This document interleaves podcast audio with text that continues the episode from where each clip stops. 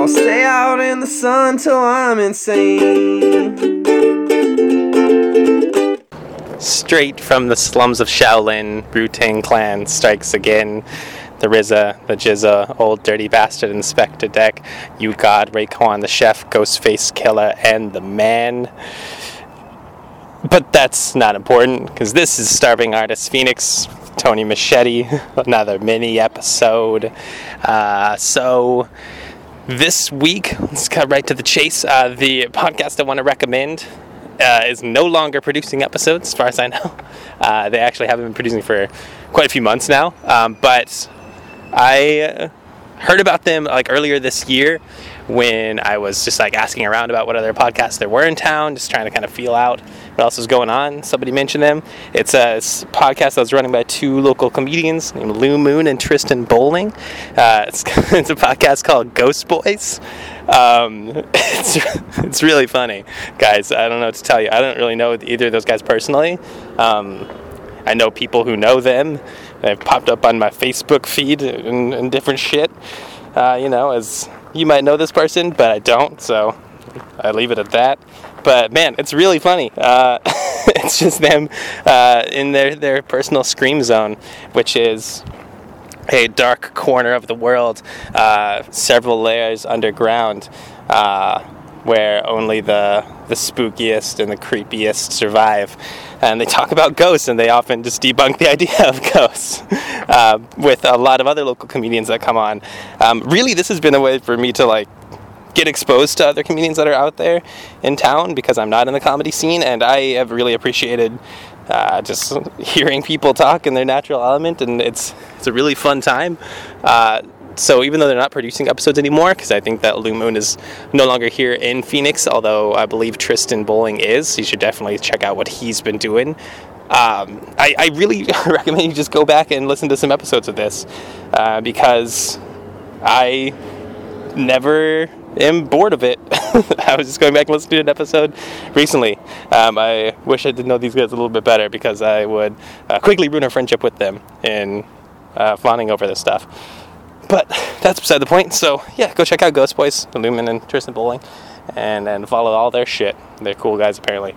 Um, but on a personal note, um, I saw recently someone was sharing that uh, comedy off Main Street is in a little bit of a rough spot right now financially, um, which is a real big bummer.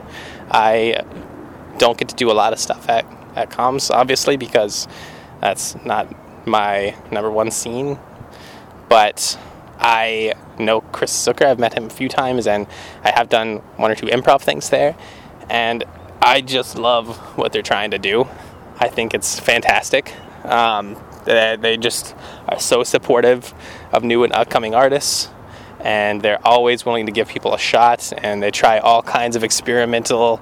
Uh, just topics and themes and um, just everything that, the, that somebody's willing to do. It just seems like he's willing to give anybody uh, a slot, and I I just respect that so much.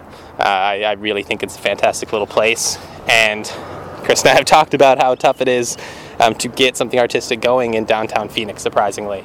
Uh, because we've run into some of the same struggles with Laughing Pig Theater in the last year, and uh, I, I just would be so crushed to know that someone as as kind and giving as Chris and as wonderful and accommodating as his business is um, would not be able to make it in that spot. So I'm going to post a link to the GoFundMe that they uh, are putting out there. They don't need much. They're not asking for much. Uh, so really, if you are an artist in town um, and you're even outside the comedy scene, that's part of the reason I'm sharing it on here because I know most of my listeners are not necessarily comedians. Um, but if you are somebody who really just appreciates that kind of venue, just a hole in the wall that's willing to just let you try something new and is is not somebody who's just going to turn you away because you're not a big ticket seller, then you want comedy off Main Street to thrive. You you want this type of place to thrive just to know that it can happen in the world. I don't really know what else to say about it. Um, so I'm going to post the link to the GoFundMe in the show notes and on social media, and I just recommend you check it out uh, because it's a it's truly a great place, and it'd be truly a loss to not have it anymore. On another note with comedy, uh, actually, I do want to recommend um, the Bro Show, uh, which is something I just heard about recently, and I was able to talk to one of the producers of it, Dana, um, who uh, told me a little bit about what was going on with it, and I think it's a it's a really cool cool concept. Um, I'm actually going to be speaking with one of the other producers, Courtney, on an upcoming episode. You should hear that in the near future. But uh, it's it's just a, kind of a concept comedy show that just takes down the patriarchy a little bit at a time, um, even if that's not their main focus. Um, sometimes it's just shitting on bad comedians, and uh, gosh, that's just all, all kinds of fun. And I, I love supporting stuff like this. So uh, there is actually, at the time this is being released, there's going to be a bro show um, on this Friday. Uh, in Phoenix, I'll post details for that as well. Definitely go check that out. Um, I think they have a limited amount of like comps and discounts or something that they're giving away. So if that's the case, I'll definitely put that out there.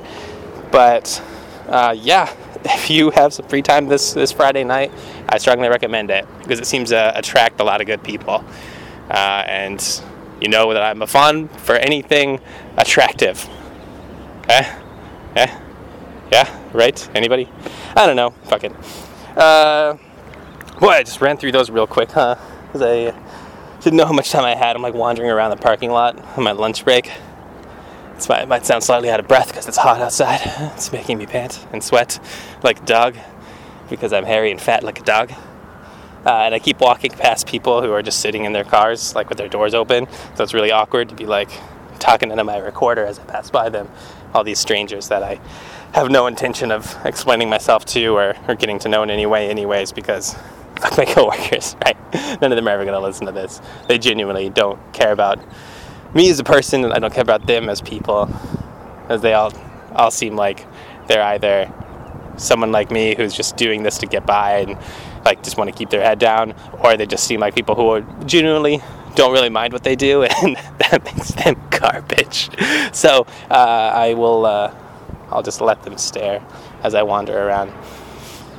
But anyways, yeah, we just started uh, rehearsals for our next uh, performance at Laughing Pig Theater.